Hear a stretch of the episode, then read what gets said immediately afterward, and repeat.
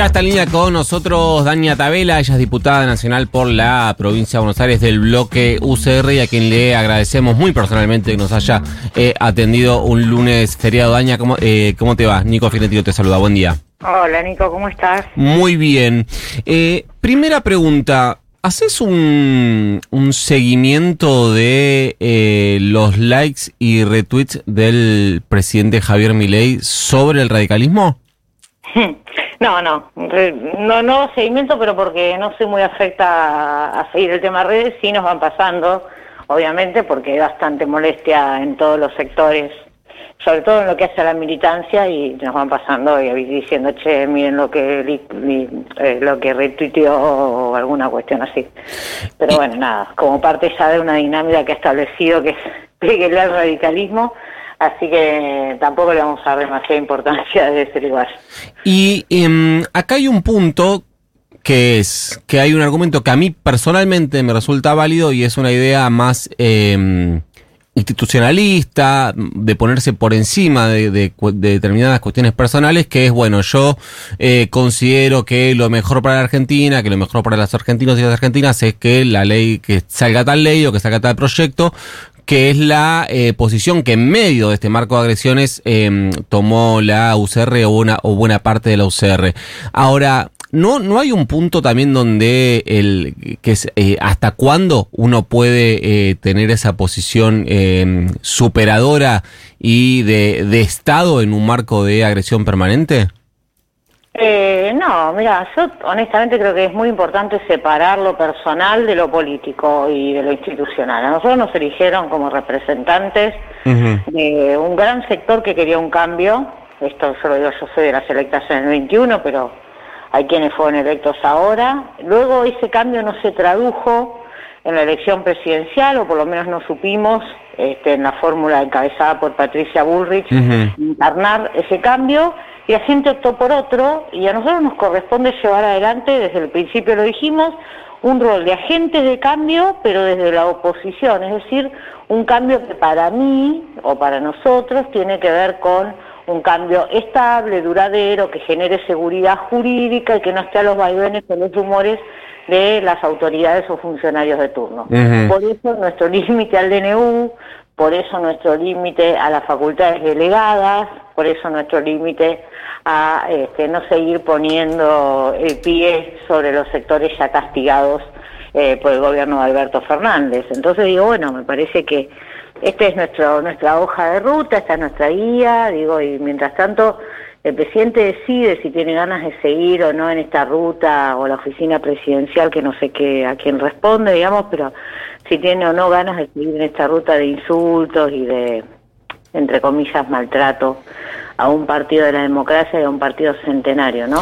Este, es una decisión de él y mientras tanto va incorporando a su gobierno otros partidos políticos con los cuales indudablemente, lo digo por el peronismo, y ahora pareciera que el PRO también, se siente más cómodo o siente menos este, vulnerabilidad eh, en términos de, su poder. Te quiero preguntar por todo eso que mencionaste, pero eh, no quiero pasar por alto que dijiste, le mencionaste los límites al eh, DNU. En caso de que en algún momento, que entiendo yo por lo que, por lo poco que vi de las eh, leyes que rigen los decretos de necesidad de urgencia, ya estaría en condiciones de tratarse, en realidad ya debería de abocarse la Cámara a, eh, al tratamiento del DNU por la inexistencia del dictamen de la Comisión Bicameral. En caso de que se convocara a una sesión especial para tratar el DNU, ¿cuál sería la mm, eh, actitud del radicalismo? Bueno, nosotros todavía eso no, no lo hemos discutido. Tenemos en principio una, una este, cuestión vinculada a la constitucionalidad del mismo respecto de las facultades delegadas, tal cual este, lo manifestamos en la ley. Eh, y después tenemos la expectativa, o por lo menos este, gran parte de nosotros pensamos que lo ideal es abrir el DNU eh, y poder discutir este, punto a punto aquellas cosas que creemos que son buenas para la Argentina. Pongo ejemplo, derogación de ley de alquileres, pongo ejemplo, parte de la reforma laboral, parte de la reforma laboral, eh, y aquellas cosas que están excedidas o que no tienen absolutamente este, nada que ver ¿Y pueden, Daña, hacer eso? ¿Tratar el DNU en Claro, partes? eh, hay una discusión entre constitucionalistas, es un tema técnico. Eh, yo entiendo que sí, muchos constitucionalistas entienden lo mismo, eh, que, que, que, además sería lo más sano. Y de hecho también nosotros presentamos, tanto el diputado Martín Tetaz como la senadora Carolina Lozada. Sí, los proyectos espejo. Claro, digamos, que nos parece siempre lo más este, útil. Lo que pasa que también si ahí vas a quedar librado a la voluntad del Poder Ejecutivo, no me gusta lo que están decidiendo y entonces lo retiro como hicieron el otro día en la sesión de la ley Omnibus. Sí.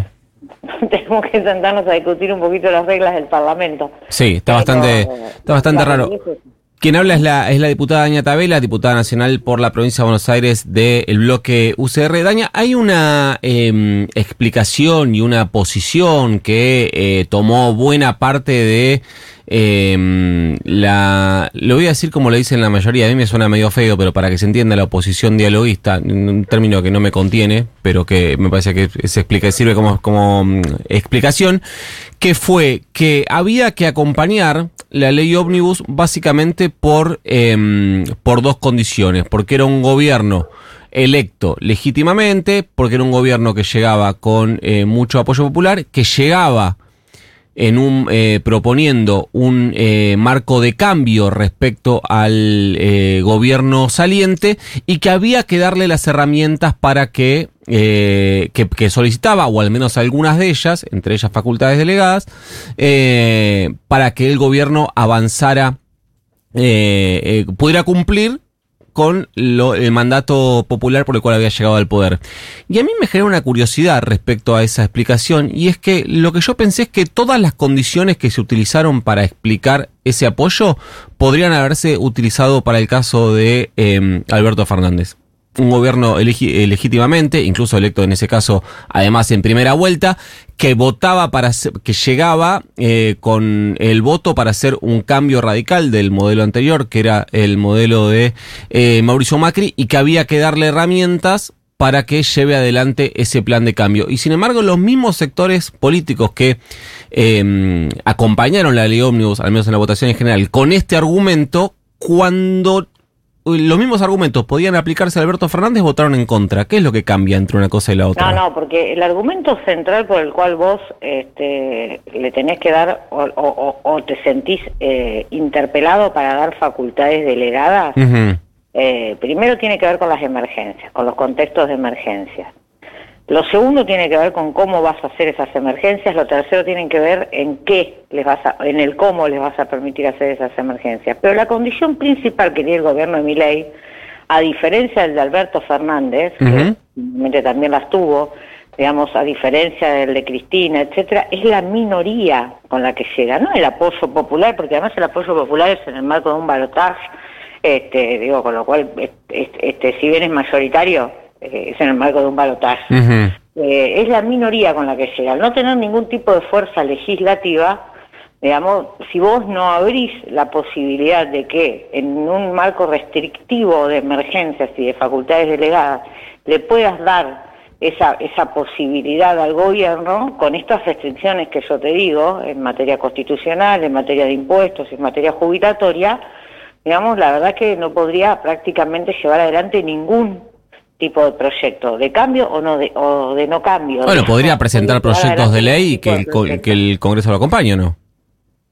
Mira, muy difícil que eso ocurra tal cual hoy está planteado y con las minorías que el presidente tiene. De hecho, yo vengo de ser, vengo del radicalismo, nosotros hemos siempre gobernado en, gobernado en minoría y lo que nos ha pasado con, con, mucha experiencia es justamente todo lo contrario. O sea, el Congreso nunca nos apoyó, siempre nos votó en contra toda la ley y además tuvimos a los partidos políticos más fuertes o más fuertes de la oposición copando la calle, ¿no? Entonces digo, la verdad que nuestra, nuestra experiencia en ese sentido es bastante precaria en términos de funcionamiento democrático.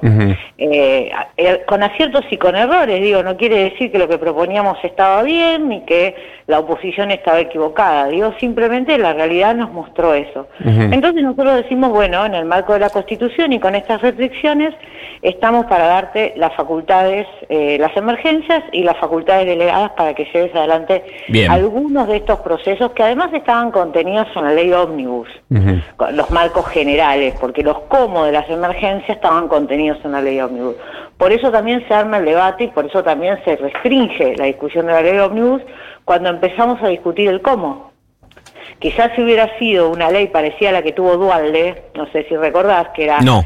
Eh, bueno, las emergencias tal y tal y tal, con estas bases de delegación y, y nada más, hubiese sido más sencillo que estar discutiendo el cómo vas a llevar adelante la reforma administrativa. De hecho, cuando empezamos a discutir cómo vas a llevar adelante la reforma administrativa, se trabó la ley, porque entre otras cosas se venía la discusión de privatizaciones, donde indudablemente hay tanta discusión detrás eh, que ya no tiene que ver con qué privatizás y cómo privatizás. Digamos. Nosotros planteábamos un método transparente, que cada privatización fuera al Congreso, eh, y claramente el gobierno esto no lo quería. Quería Claro. decidir en sus despachos qué empresa se privatizaba y cómo. Nosotros queríamos saber los criterios. Eh, Daniel, las últimas dos te hago eh, cortitas. Como eh, integrante de un partido eh, ex, ex lo pongo en signo de interrogación, yo creo que sí, pero ex socio eh, político del PRO, eh, ¿se están preparando para una formalización del ingreso del PRO al gobierno o una formalización de la Alianza La Libertad Avanza eh, PRO? Incluso se habla de la posibilidad de un interbloque. Sí, estaba dentro de las posibilidades del inicio. Hay que ver qué significa eso en términos del PRO, ¿no? Si es el PRO en general, si es el PRO solo a nivel nacional, a nivel provincial. Digo, en nuestro caso nosotros tenemos alianzas en los municipios este, en los cuales cogobernamos junto con el PRO, así que habrá que ver cómo se transmite eso hacia toda la, la porosidad de- del espacio político, ¿no? Bien. Pero sí, esta era parte de las posibilidades. Y, eh, y la última, se dio una eh, particularidad en cómo fue la votación del bloque radical de la ley Omnibus. Primero, una en la votación en general, donde ahí sí, un- me parece que un, eh, eh, al menos en términos eh, matemáticos, una eh, división marginal. Fueron dos los diputados sobre 34 que votaron en contra de la, diversión, la votación en general. Pero sí en la votación en particular, la eh, división del bloque radical fue muchísimo más grande, eh, al menos en lo que se venía dando hasta que la Libertad Avanza decidió eh, levantar la sesión. ¿No está pasando en el radicalismo algo parecido a lo que está pasando eh, en el PRO respecto a eh, diferencias internas en cuán cerca hay que estar o cuán lejos hay que estar de las eh, ideas de Javier Milei? No, no, de ninguna manera. Eh, lo que nosotros tenemos son matices respecto de las responsabilidades en función fundamentalmente de quienes tienen gobernadores y quienes no los tienen. Lo que vos observás, los que votaban a favor en general son aquellos que tienen responsabilidades de, de gobierno en sus provincias, eh, donde indudablemente tienen mayor condicionamiento por parte del Poder Ejecutivo a la hora de decidir, ¿no? Eh, y en, los otros casos tenemos una mirada de mayor libertad, si se quiere, o incluso hasta de oposición eh, respecto de algunas decisiones. A ver, te doy un ejemplo. Cuando el Sí. gobierno le dice que no a todos los fondos fiduciarios, entre ellos al de las víctimas de trata, pero que sí a los de las provincias, obviamente los que tienen gobernadores lo van a votar a favor, obviamente los que no, ¿por qué, por qué lo votaríamos a favor si me estás bajando los fondos fiduciarios que asisten, por ejemplo, a las víctimas de trata? Que además Sí. le cuesta un peso al Estado. Digamos, entonces me parece que ahí hay diferencias de matices. Esto estaba conversado en el bloque, lo mismo que la votación en general y en, eh, en el caso de, de la primera votación. Esto estaba conversado en el bloque, no hay ningún tipo de partición, no hay ningún tipo de, hasta aquí no hay ningún tipo de diferencia en eso. Sí hay matices respecto de esto, de cuánta cercanía o no hay que tener respecto de aquellos que tienen gobernadores y aquellos que no tenemos gobernadores. Eh, te prometí que era la última, pero se me ocurrió una más. Así que te, te- te voy a robar un minuto más. Y es que, No se, se me vino a la, eh, a la mente lo que ocurrió con eh, Rodrigo Loredo la semana pasada en la puerta del Congreso, después de que se frustrara la sesión, donde se, eh, se mostró, me parece a mí, eh, genuinamente eh, conmovido. Y em, la pregunta es si más allá de eso, si ese eh, lamento que mostró de Loredo por haber, porque el gobierno se haya quedado sin ley, me pregunto si esta posición de Rodrigo de Loredo de un acompañamiento tan, em, al menos públicamente, tan notable y también una cosa que eh, le detecto yo a Rodrigo Loredo, no hay- que no hay que ser eh, brillante, que basta conseguir sus o sus discursos, con una eh, necesidad casi permanente de reforzar su antiquillerismo si representa al, al bloque que preside.